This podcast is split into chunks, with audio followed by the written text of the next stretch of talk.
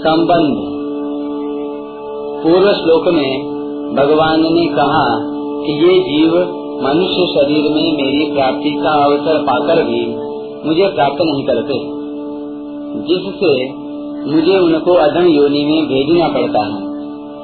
उनका अधम योनि में और अधम गति में यानी नरक में जाने का मूल कारण क्या है, इसको भगवान आगे के इक्कीसवें श्लोक में बताते हैं।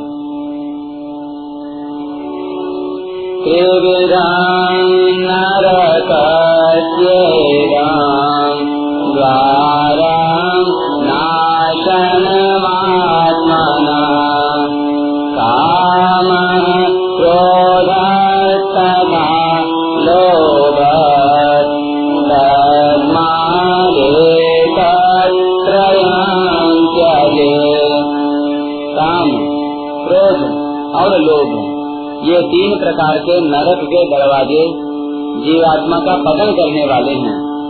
इसलिए इन तीनों का त्याग कर देना चाहिए। व्याख्या। काम क्रोध तथा लोभ। त्रिविधम नरकस्येदम द्वारम। भगवान ने पाँचवें श्लोक में कहा था कि देवी संपत्ति मोक्ष के लिए और आसुरी संपत्ति बंधन के लिए है। तो वह आसुरी संपत्ति आती कहाँ से है? जहाँ संसार की कामना होती है। संसार के भोग पदार्थों का संग्रह, मान, पढ़ाई, आराम आदि जो अच्छे देखते हैं, उनमें जो महत्व बुद्धि या आकर्षण है, बस वही मनुष्य को नरकों की तरफ़ ले जाने वाला है। इसलिए काम, क्रोध, लोभ, मोह मद और मत्सर। ये षड ऋतु माने गए हैं। इनमें से कहीं पर तीन का, कहीं पर दो का और कहीं पर एक का कथन किया जाता है। पर वे सब मिले जुले हैं, एक ही धातु के हैं। इन सब में काम ही मूल है, क्योंकि कामना के कारण ही आदमी बंधता है। तीसरे अध्याय के छत्तीसवें श्लोक में अर्जुन ने पूछा था कि मनुष्य न चाहता हुआ भी पाप का आचरण क्यों करता है? उसके उत्तर में भगवान ने काम और क्रोध, ये दो शत्रु बताए।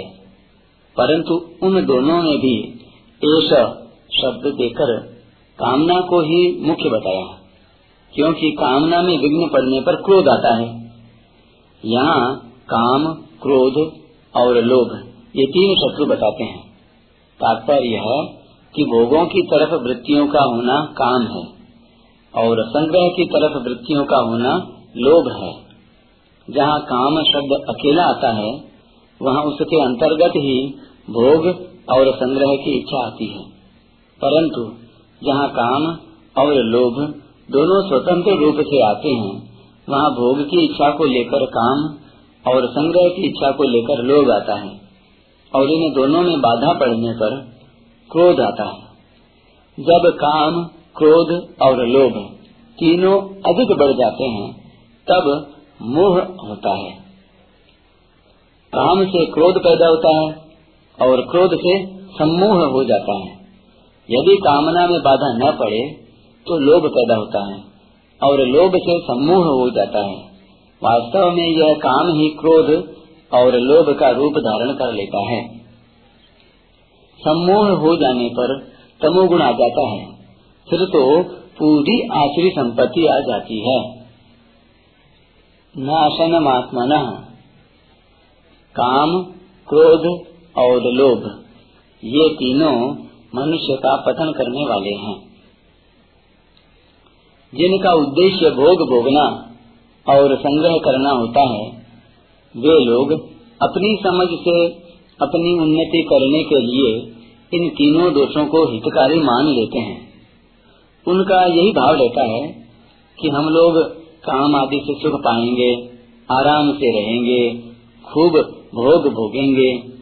यह भाव ही उनका पतन कर देता है। तस्मादेत त्रयम त्यजेत। ये काम क्रोध आदि नरकों के दरवाजे हैं। इसलिए मनुष्य इनका त्याग कर दे। इनका त्याग कैसे करे? तीसरे अध्याय के चौतीसवें श्लोक में भगवान ने बताया है कि प्रत्येक इंद्रिय के विषय में अनुकूलता और प्रतिकूलता को लेकर राग और द्वेष स्थित रहते हैं।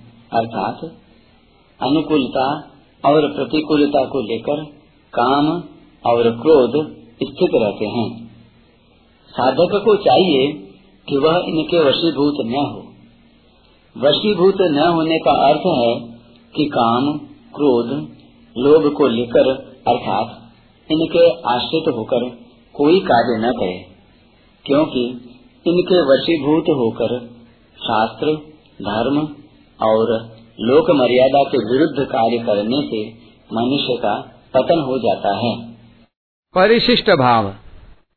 भोग भोगना काम है। संग्रह करना लोभ है। भोग और संग्रह में बाधा देने वाले पर क्रोध आता है।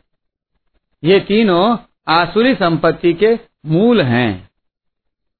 सब पाप इन तीनों से ही होते हैं। व्यक्ति और पदार्थ तो यही छूट जाते हैं।